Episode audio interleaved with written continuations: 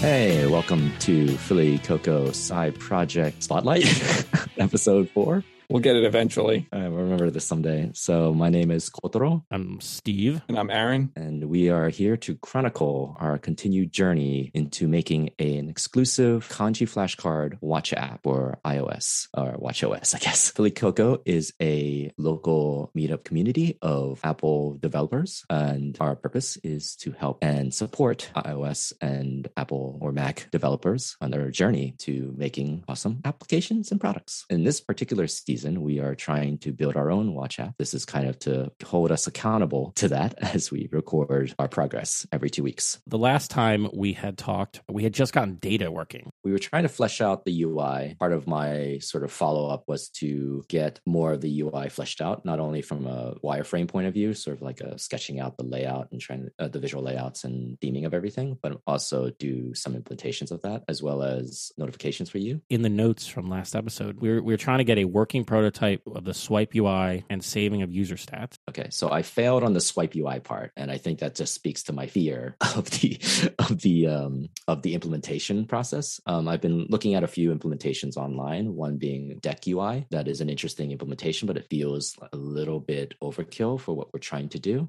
So I'm looking to try to implement a more simplified version of that. Yeah, that's my goal, is to finish that up this next sprint. But for the most part, I sort of try to lay out the pathways for like the main menu. I've also added like a quick onboarding that would sort of replace the import process. However we decided to do it, it just sort of has a welcome screen and you press continue. But during that period of time, in theory, that should give the app enough time to sort of process the JSON and to put it into Core Data, because it's like, what, a couple seconds, I think. And so for now, at least, the goal is to like have that onboarding there. And then when you press it, we save that the fact that you pressed that continue button in a user default. So just a plain old Boolean. So that way you never see that welcome screen again. And then you're just taken straight to the main menu, which allows 3 options.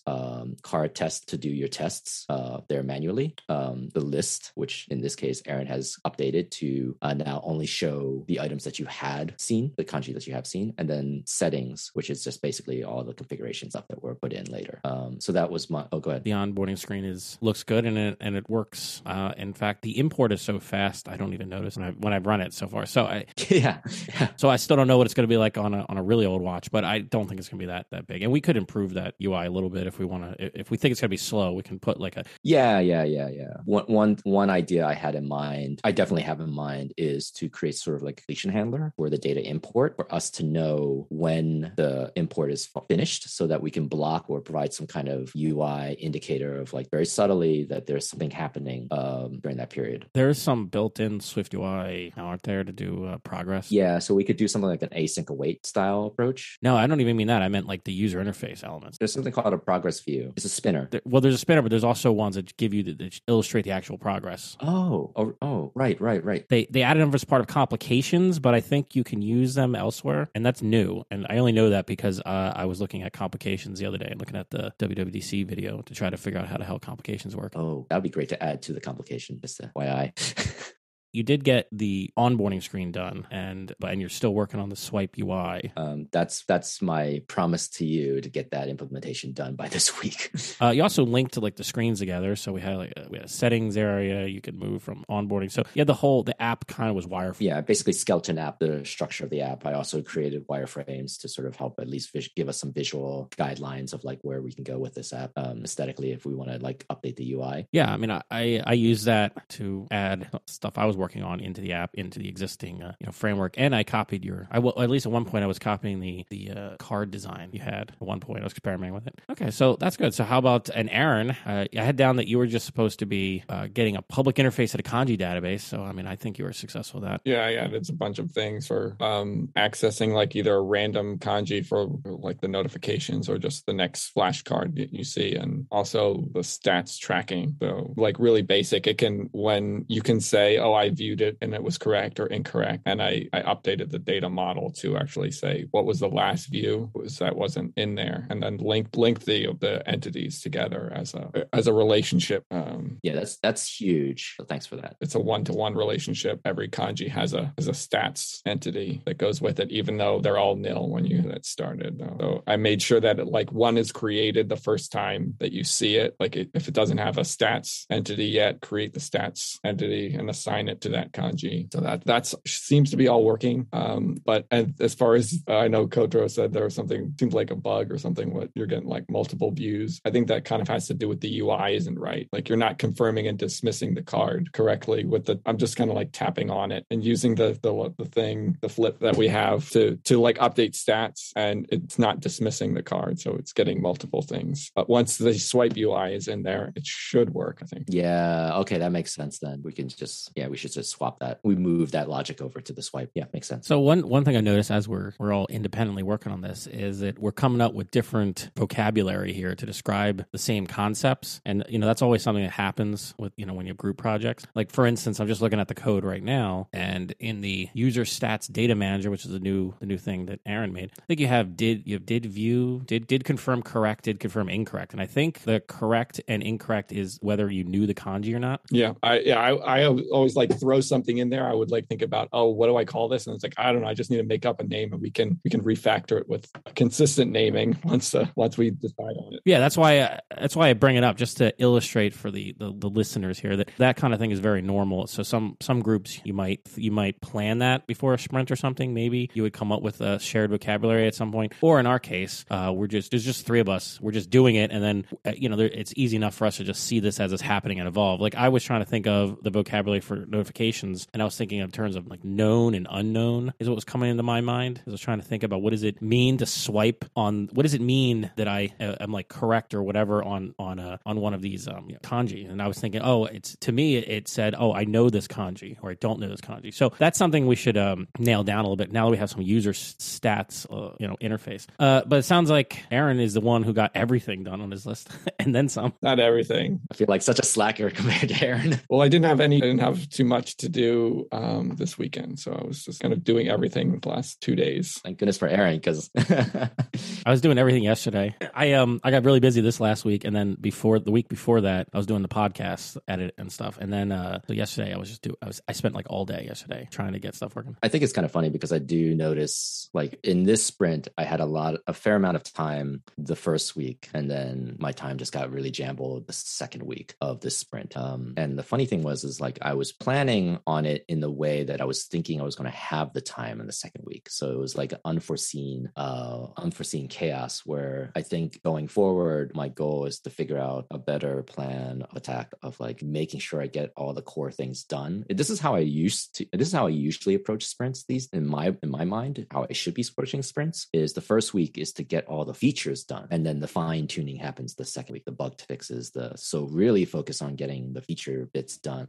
And that's how I approach game jams, actually, is make sure that fundamentally the work is done in the first week, so that the second week I'm not panicking and going oh, I need to do all these things, and regretting all the decisions I've made that I sort of pushed off to the last second, in which case I just didn't do it for myself. So that is my retrospective going forward for this sprint, is to try to get that all done this week. Yeah, I'm going to agree with you. I'm going to try to adjust my time management. What about you, Aaron? I definitely, most of the functionality that I've added is really bare bones. So I still don't really have any kind of algorithm to sort the stats. Well, because there wasn't any stats when I first made the class. So there wasn't any stats to work with. But now that we have some stats, I need my thing for generating a random one that is appropriate for where the user is at with how many they've seen. I need to work on that. And one of the interesting things I also consider the settings to be is almost like our configuration manager. You can look at it that way as well. So maybe consider adding some sections in there for yourself, just to say, okay, where the user user is, for example. Yeah, I was thinking about doing that. Yeah. Beginner level, intermediate level, and then advanced level, right? And then that way that will allow for opportunities to like say, okay, we're going to start them off with like a really hard one versus like an intermediate one. And that'll also help you in your progression of testing, like in terms of like, I don't want. Yeah, I was going to like turn it down for testing like to only like 20 or something, like the first 20 in the ordering. This also would be a great time to add like a reset button and even a clear button to just remove everything from the database. Yeah, I was at one point trying to get some things wired up like that for debugging purposes in the settings screen. There was some different approaches I was trying, and it just didn't work out. So it's not in the code base. But I was trying to create I was probably going to create a debug menu. At one point, I kind of had a debug menu I was starting, and I was just only going to be available only if we were like building the debug version of it. And, but it didn't quite work out, and I ended up doing something else. But anyway, that's a good idea. We do need some better tooling for testing now that we actually are we have actual data in there, and we're going to try to record user stats. So can I lean on you for that this coming sprint? Who's you? Aaron. Yeah, I get. So you want like a whole new debug thing, like a whole new view? Yeah. My day job app, one of the first things I did was on the settings screen, I had two options actually. I had a logout option, but I had a reset the app option, and I had a clear a cache option. So they were like slightly different, but I had the reset app option, which is a nuke option, like literally deleted everything. And just to get it back to like as close as possible to the state the app was in when it was initially installed on the App Store. My point of view about it is much more about just take the settings view, add all the buttons of like reset, delete database, import database, whatever, re-import or whatever you want to use. Whatever is good for you, and then we can kind of like flesh out what ultimately will be useful to the user, but we definitely want to have a view for that. I mean, eventually we could just move that into a debug view in itself, but for now just put in the settings view so we just have an easy access to it because nobody cares at the moment. Yeah, I've been thinking about doing something like that anyway, so yeah, I can start adding some now that the settings view is useful. Yeah, you're right. It doesn't really matter. Yeah, sometimes you gotta build your own tools here. I guess I didn't really do much about my retrospective, so I wrapped it up real quick. Notifications was my main thing. So I did get notifications wired up, although when we started this meeting it wasn't working again, but I got notifications set up. I have a little area in settings that I started to flesh out where you can schedule what I'm calling prompts. So speaking of vocabulary, trying to think about what to call these things. I don't want to call them notifications. I'm not sure that was appropriate, but I don't know what the vocabulary would be, so I started calling them prompts and the idea would be that notification is just you checking yourself against one of these flashcards. But I have a section in settings for this, and then the idea is you're going to pick some time period. I'm not 100% sure what those times should be. That's something we need to talk about. But I did get the plumbing kind of wired up in SwiftUI and had some issues figuring that out. We can talk about, but it's not fully fleshed out. Much like Aaron, it's kind of a it's kind of just a skeleton thing right now, or it's not all the options are in there, right? Well, now that the stats tracking thing is in there, you can wire up those buttons to actually track stats. It should work. Oh yeah, that's true. Yeah, the buttons. Well, everything about wiring it up took longer than it should have because notifications got way more complicated since the first time I implemented them years ago. Yeah, you thought you just needed like one thing, but you need like a delegate, and you need a... Oh my God, I'll go into it. I'll go into it on our next topics because it was a little bit of a trip. So notifications. Notifications. When I first did this was like many years ago. Notification used to be pretty simple. When we had UIKit apps, you had some methods to override, and pretty much you could do that in app delegate, and you'd override some methods for receiving notifications and making sure that you got the authorization and everything. It's not too bad, right? And they didn't really do much. You didn't have anything to do with the UI of notifications early on. You would just, whatever the payload was, is what got shown by iOS. And you could tap the notification and go into it. And then they added later like buttons, and they added ways for you to to intercept the message and do things with it and add like images to it or like richer, stuff. And then you have on watchOS, these, I don't know if it's just watchOS, we have dynamic notifications, which is like literally a Swift UI view can be displayed. And because the watch has these short looks and these long looks, so it starts getting more complicated, and I'm looking at the documentation for it, and the documentation is all referencing UIKit stuff, and so like I'm like, where how do I wire this stuff up? It was a little bit of an issue. So one of the first things I had to figure out was that, well, when you're doing notifications, first thing I do is how do you authorize? You have to get authorization. So I was like, where do I even do this in a SwiftUI app? Because this is really my first SwiftUI app besides some tutorial thing. So I'm like, where do you actually go then? So one of the things things I tried different places. Typically, the recommendation is to get authorization like in context. And so you don't necessarily want to do it right when the app launches. But there is an option that Apple added, I think some years ago now, provisional, was it iOS 14 maybe? Or was it 13 or 14? They had these provisional notifications. When they redid Notification Center, I think that's when they did this, where you can give notifications before you get explicit permission. And then they give you, you're asked for permission when the notification first comes in. And so I tried setting that up and I thought it was working, but we'll see. But I was trying to figure out where to do this at because we don't have an app delegate in a SwiftUI app. You have an app, a struct that follows the app protocol. Also, one of the things about, and I have a lot of issues with Swift. One of the things about Swift is it's not at all obvious when something is a subclass or something, or when it's just implementing a protocol, because for some reason it seems like the syntax doesn't distinguish that, which is really frustrating to me coming from like every other language I use where it's clear.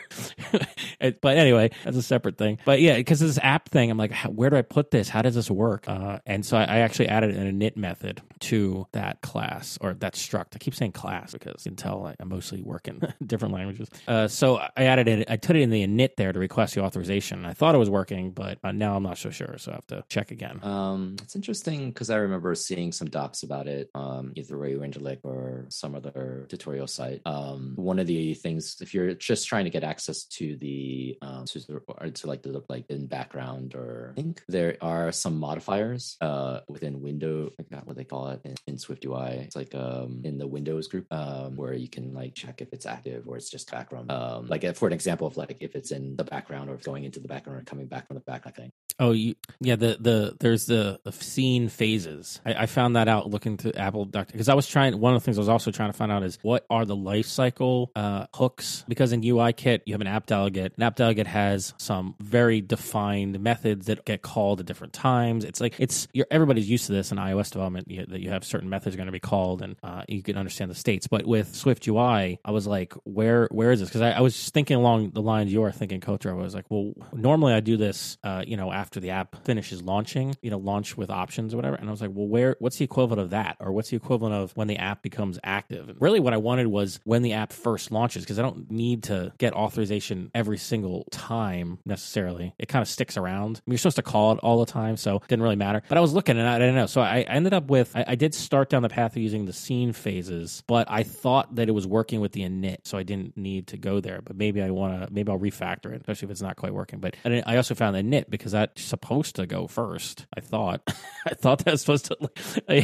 I thought that's it would come before the scene builder stuff. One of the things about this whole interface here, it's like you go to the body property where the meat of the app. I don't know what we call the app struct is, and that whole thing. It's like one of those Swift UI things where to me and to my eyes it looks like, oh, this looks like a function or something, but it's not. You can't just put regular Swift calls in there. It just freaks out and has because it's not, because it's a Swift UI thing and these be Swift UI things or something in there sometimes. So I guess what you can do, to be fair, like because it's a UI, right? You sort of have to break out. That's why sort of like a view model or MVVM style approach actually works really well in Swift UI, because you kind of want to keep that out of that logic. And I think you add the logic in your modifier, like your task or on-chain modifiers, as an example.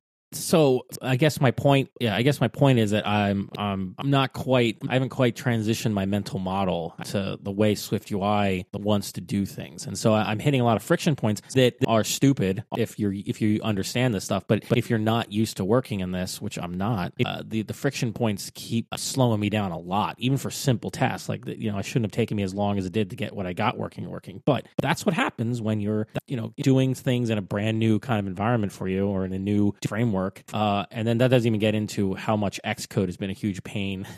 It's just, I don't understand what's wrong with this build of Xcode. It's so broken this year. It's all the syntax checking, especially. They're trying, but I had to keep restarting Xcode, and it's so aggressive with the syntax checking and giving you errors. And sometimes the errors don't make any sense. And you're like, is that even an error? Or it would just take a long time for it to even pick up that there is no error anymore. You know what I mean? To be fair, it's gotten a lot better.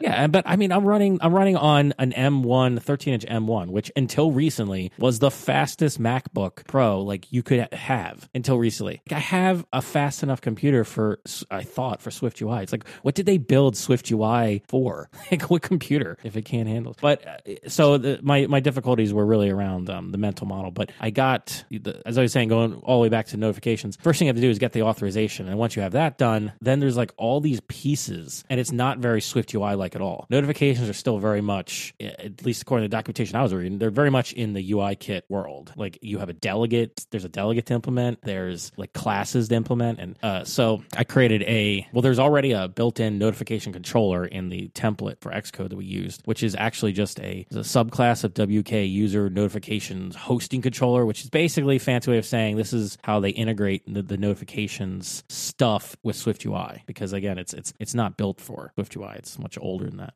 So then they have some methods override, much more traditional things, but so much stuff flows through like one method, like did receive. It's giving me flashbacks to when I would initially start working on app delegates, and everything was in there, everything's in one method, and I was trying to figure out how to do it. I feel like the documentation is in some ways clear, in other ways not at all clear, because like, just tell me where to put the file for one thing. Here's like a tip for writing documentation: assume I literally have no idea what I'm doing. Just like, assume I have no idea where to put the file. Like, don't just give me a snippet of code that says, oh, implement this method. And people do this on Stack Overflow too all the time. Tell me what the file is you're putting in it. Because I got to the point where I was like, where do I put this code? There's no app delegate anymore, so where do I put some of this code? I get that. So the notification controller, though, I had to implement, and that is the thing that actually you use to show the actual view that represents your notification, because we want to do these custom views, which is a new thing to me, a new SwiftUI view. So I made a SwiftUI view for the notification, and it doesn't have a lot in there at the moment, but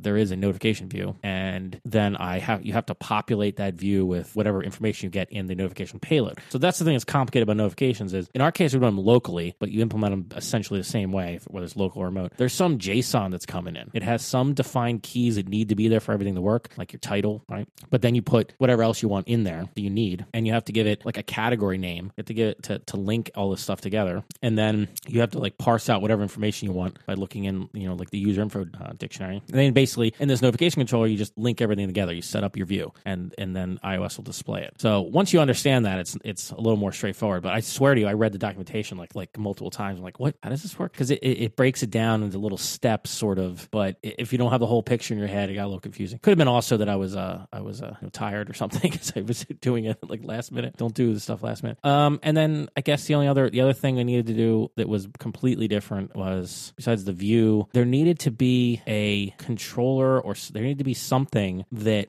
implemented UN User Notification Center Delegate in order to handle buttons. So that was the other thing. So once you get notifications wired up, you ask permission, you wired up your SwiftUI view so that it'll show that view when you get a notification, right, of a certain payload. Then you can add buttons, because we want to try to mimic in notification form as much as we can what you can do when you're swiping. So to add the buttons in, you do that when you set up your view. But then I thought to myself, well, how do I actually respond to the button taps? How does that work? And this is where I was like reading the documentation. I was like, just tell me where the file is, because they said you have to implement a method, new user, notification center, did receive with completion handler. I'm like, okay, great, but where? Like, I mean, in a UIKit thing, I would probably just start putting it in the app delegate, because that would be an easy place just to start to get everything working before you refactor. But I'm like, where do I put this? Do I put it in the app struct? But that doesn't seem like that works. And that's like a weird struct thing. So can I just do whatever? And I was like, I don't know if I want to do that. And then so I just created a class, and I'm not even sure if it needs to be a class off of NSObject or not, but it's what I did. I created a class, and then I just created a private let in the app struct, and that seems to work. I think I'm trying to make. I don't. I it needs to be like only one instance of it in the app, and I think that's going to work. But you would tell me. I mean, you're more familiar with how this lifecycle works for this, because that's how Aaron has this persistence controller too. Where it's just a. Well, that was like based on the default thing, that default Core Data implementation that they give you when you say I want to use Core Data with my app. But that's how they do it. So I don't know if that's the best way. Right. Well, I'd basically the same thing, except I call the constructor though. I mean, the way I've always viewed the relationship of structs and class in SwiftUI, at least, is much more of the structs are much more for the layouts and the the values that I want to keep immutable. But if I have a class, I'm using a class, it's much for the data model and the stuff that is much more structured around data state that I can manipulate. It's sort of in the background, if you will. And that gets updated consistently using objects, observable objects, and published properties. And then that way, if I'm changing anything that affects the state of the UI, I can just do that in the class itself. And I only have to instantiate that once in theory. Mm-hmm. Yeah. I mean, yeah.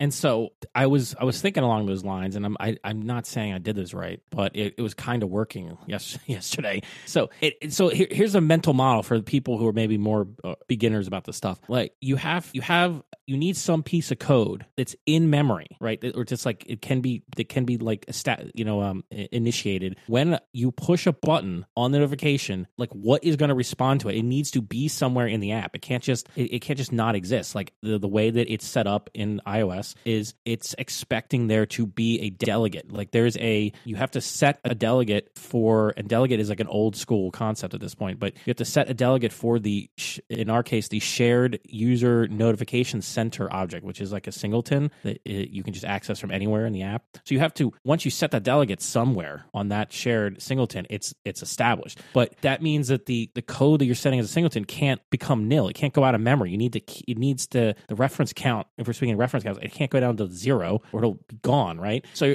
I was like, where do I put it? And traditionally, you put that kind of thing on the app delegate, or you can, because the app delegate is someplace you know exists. It always exists, which is why it became a clearinghouse for junk, because you knew that at least that is the one class that's always going to exist in your app. So I was like, where do I put this? So I don't know if I'm doing this right, because I'm thinking along the terms still of the old school. But then again, notifications are still kind of in this weird in-between state where they have these adaptations for SwiftUI, but it's still very much, I mean, it has delegate callbacks. So, I mean, does anything in SwiftUI that's new have delegates? Is that even a concept that's used much anymore for new code? I mean, if you consider like combine and that sort of like, or closures in a weird sort of fashion. But I think now that you have like, talking about delegates, I mean, you can still implement old school delegates or protocols for that matter to do that work.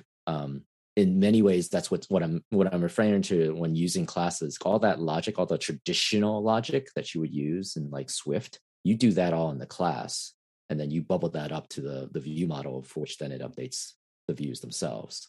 So you can sort of do all that sort of logic in a class, like separate, and then bring that and then update that up, like update the view model to update the view, and kind of use and do it that way. Yeah, well, I mean, I like the pattern, the delegate pattern. I think it's just fallen out of it's not as mainstream anymore with SwiftUI. It's weird because like it's interesting coming from traditional UIKit, and even like Objective-C particularly. So like that was the pattern to go to when you had a situation like this where you need one to sort of understand what the other one's doing, so to speak.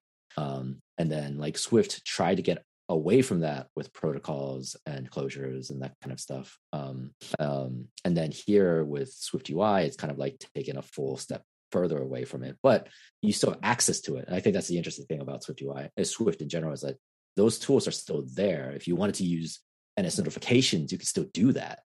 As another approach, people would say that's like, you know, that's almost like old school, like that's as old school as it gets, but like that's a trick you can use. That kind of brings me, if you want to, into the Objective-C versus Swift world, because again, I haven't done a lot of Swift recently, so every time the main app I work on is still mostly Objective-C because I'm not going to rewrite all that stuff.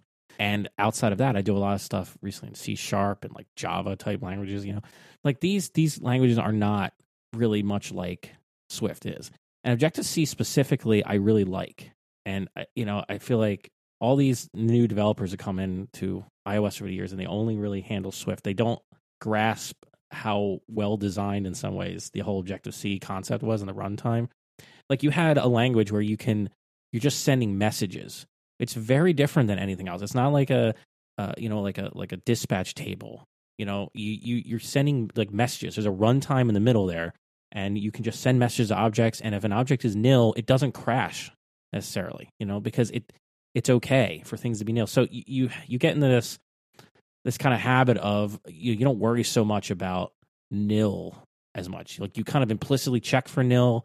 you know, sometimes you like in an if statement or something, if something exists, but you don't worry that, oh, I'm going to call a method on something that doesn't exist and it's going to crash my whole app, because it usually doesn't. Usually, you know, depending on, you know, what it is, I guess, but because you're not really calling a method in a traditional sense, you're sending a message. And that concept, once you get in your head, it makes Objective-C, I think, a little bit more, I don't know, flexible some ways. I mean, it's very much different verbosity wise. I don't think it slaps you on the hand as hard as Swift will. It's actually kind of funny that you mentioned that, because like Swift, now that we switched to, or now that we're moving to like async await, that will slap you on the hand even harder. It's great though. I mean, I like it for the sense like it's trying to enforce some level of discipline. Having said that, I think my struggles are the same was the same when I was first starting with Swift. The toughest part is getting, you know, a lot of times you're doing a lot of things like people would do unique different techniques to sort of identify it or like account for like if something is nil, right? So like you're doing a lot of if, before you would do a lot of if let statements where you say, okay, if this value has a nil, you know, don't do it. And then it evolved into allowing to doing guard statements. So you would say, okay, instead of doing whenever you do an if let variable equals nil equals, you know, to ensure that there's no nil, a lot of times you might refactor that quickly and say, you know what, this is a guard statement, right? So then you just go straight to return and then call it a day. Or like the syntax for Swift closures, like trailing closures. Like there are choices that have been made in the evolution of the Swift language that I find somewhat baffling, because it's like they exist merely to look good in code snippets or something. But when you're actually trying to write the code, I got into situations where I'm trying to figure out literally how to write a method, and Xcode is giving me the method signature and it just won't like spit it out on the screen so that it works. It's weird. And and I'm looking at example code for the same method signature, but because it's like, I think with the trailing closure syntax, it looks very different in the snippet than the template the Xcode is trying to spit out. And you're like, and you try to modify things. I was constantly getting error messages about the syntax being just so wrong. I'm like, geez, man, just like frustrating. Well, what I find interesting is like, it's never quite clear, because there's like, feels like at least there's like 20 different ways to write the same code. Or it's like a closure is a great example of like, and I think once you get it, but it's like when you're starting out, like it's not as opinionated as you would want it to be.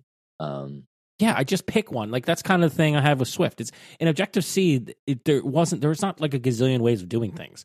Like the syntax for closures is horrifying in Objective-C, but you can go into a website and like just find out the one kind of, or the handful of ways of doing it. That's pretty horrifying. But oh geez.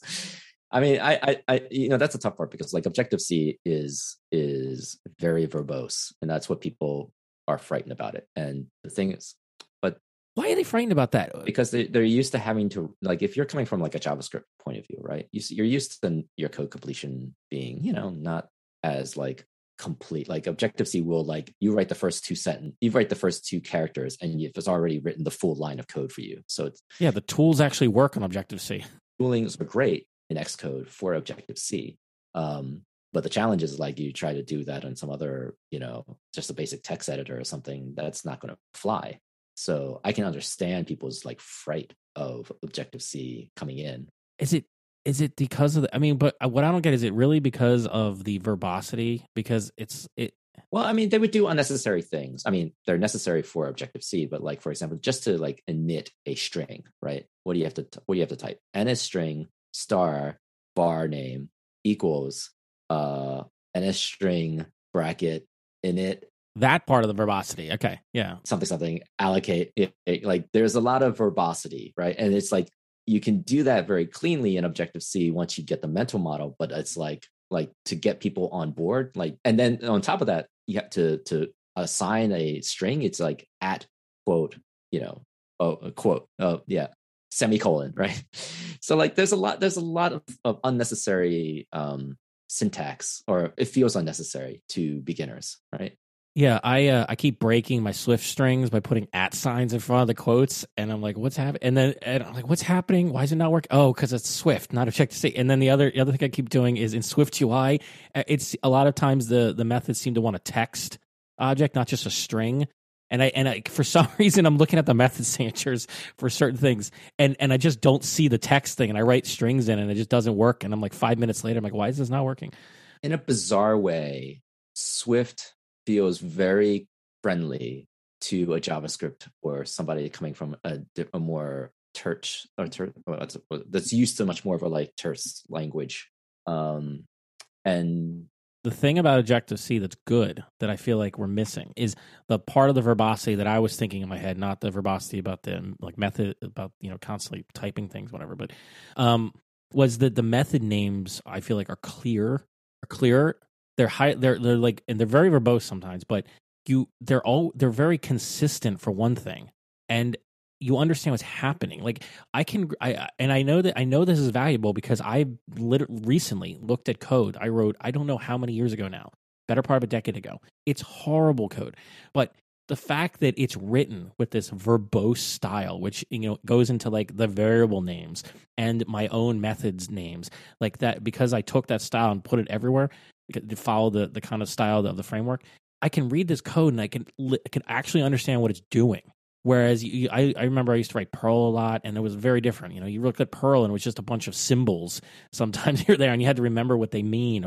And in Swift, I get the same kind of deal where there's these shortcuts in the syntax all over the place. And I'm like, I don't need shortcuts when I'm writing code. I feel like Swift is sometimes geared towards shortcuts in writing code, when what I really want is clarity when I'm reading code later. And I think Objective-C in combination with the tooling did a better job of that balance in like a lot of, you know, my experience with it, because it was verbose to write, but it was much clearer to read. I mean, I don't know about you, Aaron, how you feel particularly, since I don't know if you've done a lot of Objective-C. Not much, just a tiny bit. I was one of the people that looked at iOS when it was first a thing, when the App Store was first launched, and looked at an Objective-C book, and I was like, nope. And came back when Swift was a thing. I've heard that story a lot, because I'd already learned like JavaScript and Java and other things. So I had the same feeling when I first did Objective-C. I was like, what is this? I couldn't even understand what I was looking at because of all the brackets. You have to get used to seeing it, so they kind of fade a little bit.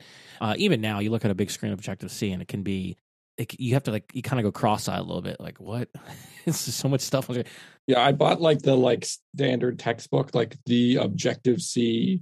I think it was Objective-C 2.0 at the time. Oh yeah, yeah. The like, oh, the manual for Objective-C, and I looked at it, I was like, what is going on here? Objective-C got updated over the years for a lot of common use cases being a lot cleaner and simpler. Like, you know, you can just do dot notation for a lot of stuff. They cleaned up how you know, create arrays and dictionaries and stuff like that.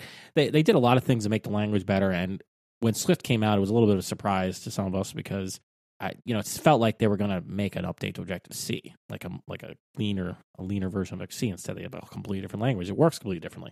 But the thing about Objective-C that I always liked was the runtime. Like I hacked the runtime.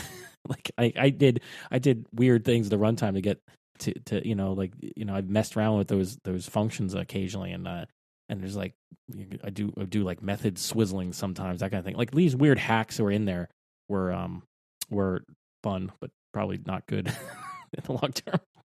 I mean, I do enjoy a language that will allow you to be as sloppy as you want, and I think sometimes Swift tries its best not to let that happen. Having said that, like it's not as like, I don't know, like sometimes I feel like Ruby gets in my way more than I really care for it, even though it's a very nice language. You doing a lot of Ruby? No, I did a bit. And Swift feels similar in that regard, even though like I can still, it's weird because like it's on two different spectrums, right? Like on one level, I feel like I can do some really obnoxious stuff in Swift and and have to apologize for it later, right? Like you could do emojis in your text fields or whatever. Like you could do like really absurd stuff in your case statements, for example. But the on the flip side, it was like, say, well, this particular styling is what we want you to do for the code. Like optionals. Yeah, like optionals are like the big ones. Or like in this case, like right now, I'm fighting up against when and how I do async await stuff. And so it's great once you get it, but like you have to, there is a learning curve to getting it. Okay, so Koto, I haven't done the async await stuff yet in Swift, but I've done it in C Sharp. And the way it works there is the async stuff is like a virus that once it infects, no, I'm serious. Like this is the way it works. Once you try to do one method with async await, you have to change, you have to then in C Sharp, that now has to be an async method, which means the thing calling it has to be an async method, you have to go all the way up, and you get to the point where it's like I literally the other day had to write one method to make an HTTP call. Just an example, okay? The class that they want you to use is HTTP client, which is like all async, and it's really hard to use it synchronously. Like I think they added in the more recent versions of .NET, they have I think a synchronous call, but the version I was working with, there was no synchronous call, and I really need a blocking call for this. Okay, don't just because it's old legacy code is, and I actually dropped down to a much older API to do it because I couldn't do it because otherwise you're hacking around the asynchronous stuff. And is Swift async await like that? Like it's a virus where everything up the stack, or is it implemented in some different way where it's a little more easy to integrate in pieces? It can be. One example is like when I tried to do an async await and then inside the result of a closure, and that didn't like it at all. It stopped you from doing it until you encapsulated that in a task, which I'm still not familiar with, but I think that's C Sharp too. Like everything, it's all this stuff works with this concept of tasks, and that's kind of why it all gets crazy because you have to, be returning tasks, not the actual result, because everything's happening. Think about it. When you do an async await, you're putting things in some other thread, So it has to handle that stuff in the background. So it has some kind of framework for doing that, right? So sometimes, like I keep trying to figure out, like, because I put things in like those type of tasks in an actor versus a class. So like run, doing a call to like, pull some data down. And then when I do that, I want to run, like there's another process that happens as a result from a closure, right? Maybe that's legacy code that's happening. It was kind of funny. I was doing that on, it was a different project. I think it was on like some extension, and I was trying to get, and that extension its template had a closure. What they had, and I was trying to do it in a task. I finally figured out to do it. Like when I got the results back from the closure, I just wrapped that async await in a task, and that kind of fixed that problem. But then I realized that same closure, Apple had an async await version of that call. So I just used that, and I was like, oh, it's beautiful now. And so that just kind of goes to show you when you're doing like greenfield code, and you can use the latest and greatest stuff that Apple or whomever your framework provider is providing can make your life way easier. If you're working in an older code base, this is where you hit these friction points, and that's where I hit those problems. Now we're in a project where it's all greenfield, so we can use whatever we want. So we're going to use async await where it's appropriate. Did anyone implement anything with async await so far yet? I didn't need to do it yet for notifications because that's handled by the OS, so I don't really do anything like that. I think you don't need. Like, I don't know how integrated it is for core data related stuff, and even then it's like, we'll have to see like how we write the code. Like I'm going to probably look at maybe like whatever Aaron's doing and saying, if there's any async await opportunities, I might bring it up to Aaron about. Yeah. I mean, the biggest one would be processing the JSON was the one. Yeah. I was looking at that. I was like, oh, should I do this? And I started running into those.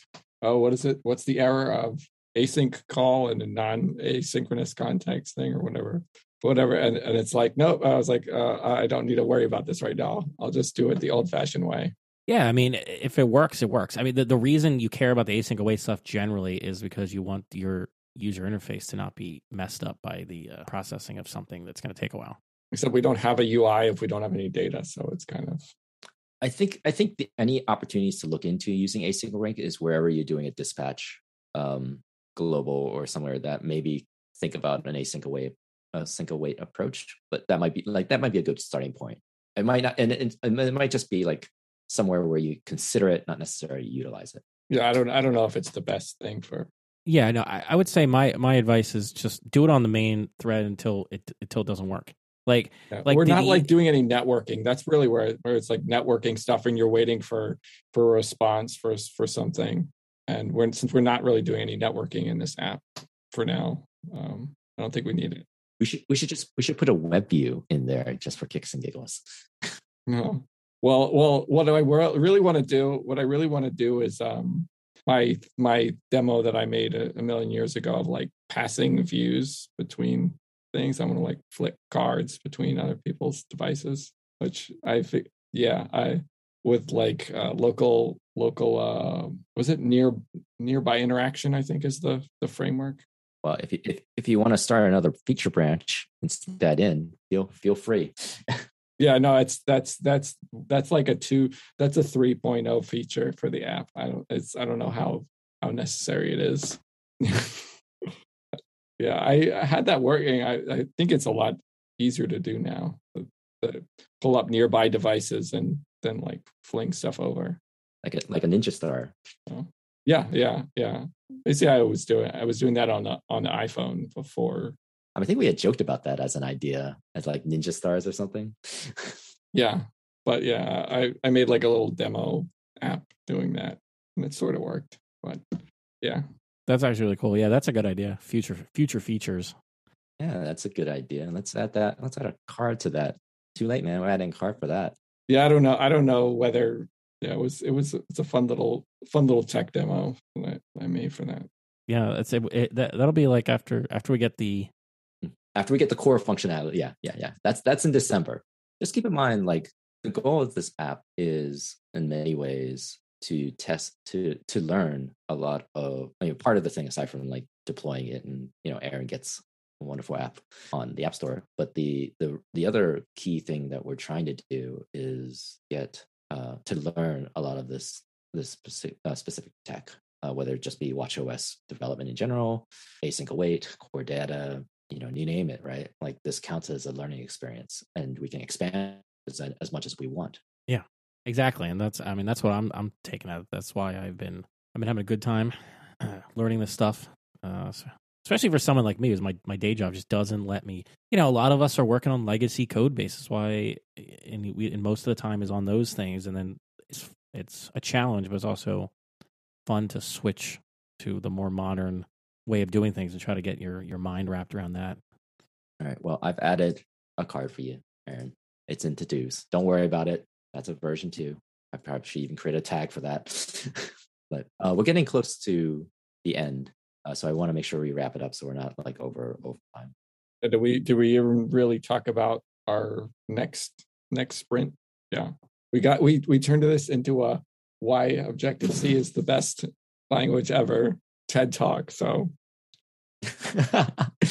Well, I think we've talked about it a lot in terms of retrospectives of like what we were doing, what we didn't do well last sprint, and what we could do better this sprint. So I think we're kind of okay. Before the next sprint, one of the questions I had that we still have to resolve here is for notifications specifically, what is the scheduling we want for this kind of thing? Is it I started down the path of kind of following what the Breathe app, or what do they call it now? Whatever they call it. Yeah, I think that's a good place to start, and we can expand on it later. Yeah, but I don't know what it has these features for start of day and end of day, and I could not figure out where does it get those. What is it? What counts as start of day and end of day? Where does it set that? Is that like your notification summary whenever you get that, or no? Yeah, I don't know. I'm saying, is it like something that is it pulling that from some setting somewhere else in the watch? Is it your like wake up time and your? Yeah, I don't know. That's what it might be. So for us, it might not apply if it's not some publicly accessible thing, but that concept.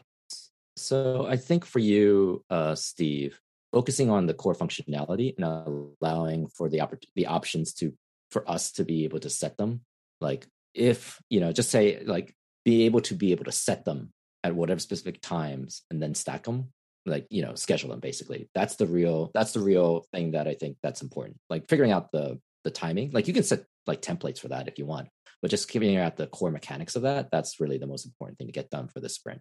As for you, and then what's the like action?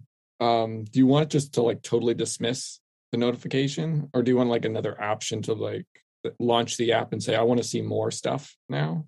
Or do you want it to always just kind of go away? Whether you say I know it or I don't know it, it just kind of goes away. I think it might be two. Yeah, three. Know it, don't know it, dismiss, or now four, I guess, more info or something like that. Yeah, because then I don't know if you want to say like when you don't know it automatically goes to like the back of the card view in the app. Well, it's a notification, so we're more limited. You can tap notification, go into the app, or you can do one of these buttons, and then we can respond to it sort of. But you know, it's a notification is separate. I guess a yes no, and I guess if it's intuitive enough, tap onto the notification to go into the app to deep link them into that section. Otherwise, and dismiss, right? Just completely like so. Yes, no, dismiss. Those are the three options, and that'll be it. I mean, yeah, and we want to be able to schedule the specific times you want this thing to remind you. I like the workout thing where you can say like mute for today and just say like don't show me anymore today. Like I'm sick of these. Go away for today. So that would be a good third option to schedule these. There needs to be some method to give me what kanji to schedule next. So that, I guess, leads into Aaron, right? And your area. Yeah. Well, right now you can just use that random thing, but like I'm working on now that we have stats, I'm going to work on it's like a simple algorithm for like how to weight, how many times they've seen it and all that, whether it should be in the up next and also like what level of like, oh, how many, what's the pool I'm pulling from? You can expound upon that. Yeah, right now it should just be like one method, and it'll just be like you just call the next one from the end, and I'll figure it all out. Wherever we're saving that like frequency, whether we need to update core data for that or to add a parameter for that, but just basically say I want, or just add it as a user default, like a frequency default, and just say I just want, or that actually makes sense to me. But like 3 times a day, and then if it's muted, it's muted. Yeah, because that comes back to the, I think we talked about this, the complication. You want to have like a thing of if I want to look at 4 in the day, and it'll like show the progress of how many you've looked at. Another thing. Okay, but you're going to do you're working on the algorithm then for next time to actually, and you're just going to expose it for me and for Gotra as just a method. Yeah, it's just going to be like get the next one. It's just going to be like and it returns one. It returns a kanji. So the other thing. I think for you, Aaron, so what did we say for you to help with, expand on those algorithms, the random stuff? The settings, the stuff for that, and that kind of ties into that too. Let me play around with trying to set up the flip, the swipe mechanic. And if I have trouble, I will maybe like see where you're at and maybe we can work together on that. Yeah, I started trying to do it, and then I was like, I don't know, I'm wasting too much time on this. I just want to I was wasting too much time just to like see that the data was updating on a view, like that they viewed the card or that they said yes or I know it or no, I don't. So I just kind of said, oh, that's Kotaro's job. I'll let him handle it. Yeah, but if you're too busy, I can look into it some more. I don't know if you like, are you actually like put cards like in the Z stack, like other cards or right? Because right now I'm just like updating the same card. Yeah, I'm thinking maybe like the one, probably one card for now, but even then I might not even I might not activate it until it becomes the active card. So I'm not going to do anything too complicated there. So this next sprint takes us through Thanksgiving. And takes us to the end of the month. So at the end of this, I think if we actually accomplish this, I think we have a working app at the end. We'd have the swipe mechanic and the data stuff that we almost have enough data. We have enough data methods now to actually record the data we need, right? And look it up. So if we have a swipe mechanic, and that's saving the user data, and we already have the kanji in there. And then if we get the notification in there, we basically have a fully featured app, don't we? That kind of works. You can actually look at your kanji. I mean, the more polished, but. Yeah. The only problem is that there's no real logic for how many kanji. It just like spits out like all the kanjis or any random kanji from like the entire database. So I need to limit that to a more reasonable number to start. Yeah, and that's my thing I need to work on. And then we need to start on the App Store Connect stuff in December. I think if we can just submit it by the end of December, I'll count it. We can count it as a success if we, but we really want to get some test flight builds going too. I will count it as an absolute success if we get it in before Christmas. I will be fine and happy with getting, well, first of all, I'll be fine and happy getting it whenever we get it out. But I think for what we would call this to be a successful project, probably the end of the year, let's say that. Yeah. And that means that we're going to, by the end of next sprint, wherever we are, we're going to have to make choices. If we're not, at that point, we're going to have to like really decide, make some hard cuts possibly next time. So you'll get to hear that. Yeah. I don't know if the complication is going to make it into the. Yeah. The complication. I didn't even get to talk about the complication. Maybe next time I can talk about it, because complications are its own complex thing. And I didn't have time to really figure out how to get it to work. I just want to get the freaking app icon in there. And even that requires too many little pieces of code. So I didn't get it done. It's not, I'm sure it's not that hard once you figure it out, but it's one of those things where it's all broken up in a whole bunch of different pieces. So yeah, we might have to, complications are actually an important part of watchOS stuff, but it might actually, we might actually have to cut that because that's its own kind of little subtopic. Anyway, that's something to think about for next time. So I got down notifications and handle the actions. For me, we got the Kanji algorithm and the public method that I'm going to need to use and Kotra is going to use. That's Aaron's job, and then the swipe mechanic, which is a big job in itself for Kotro, and then I'll also be doing the podcast for next week. Maybe I'll take a look at complications if I have time. I'll see. I don't know. Good. Look at Aaron taking the lead. I like it. Yeah. Well, if you want to crack, just make sure you go to branch out. Yeah. I mean, yeah, we didn't even. There's lots of stuff we can talk about next time too about how we handle that stuff. But for now, I think we're good. I think it's been a successful sprint, I want to say. Another successful one. We got 85-90% of what we were trying to accomplish, right? Cool. Well, thank you all for coming. And we will see you guys, or gals, everyone, in the next episode of Philly Cocoa Size Project Spotlight. I'll get there. Gosh damn it.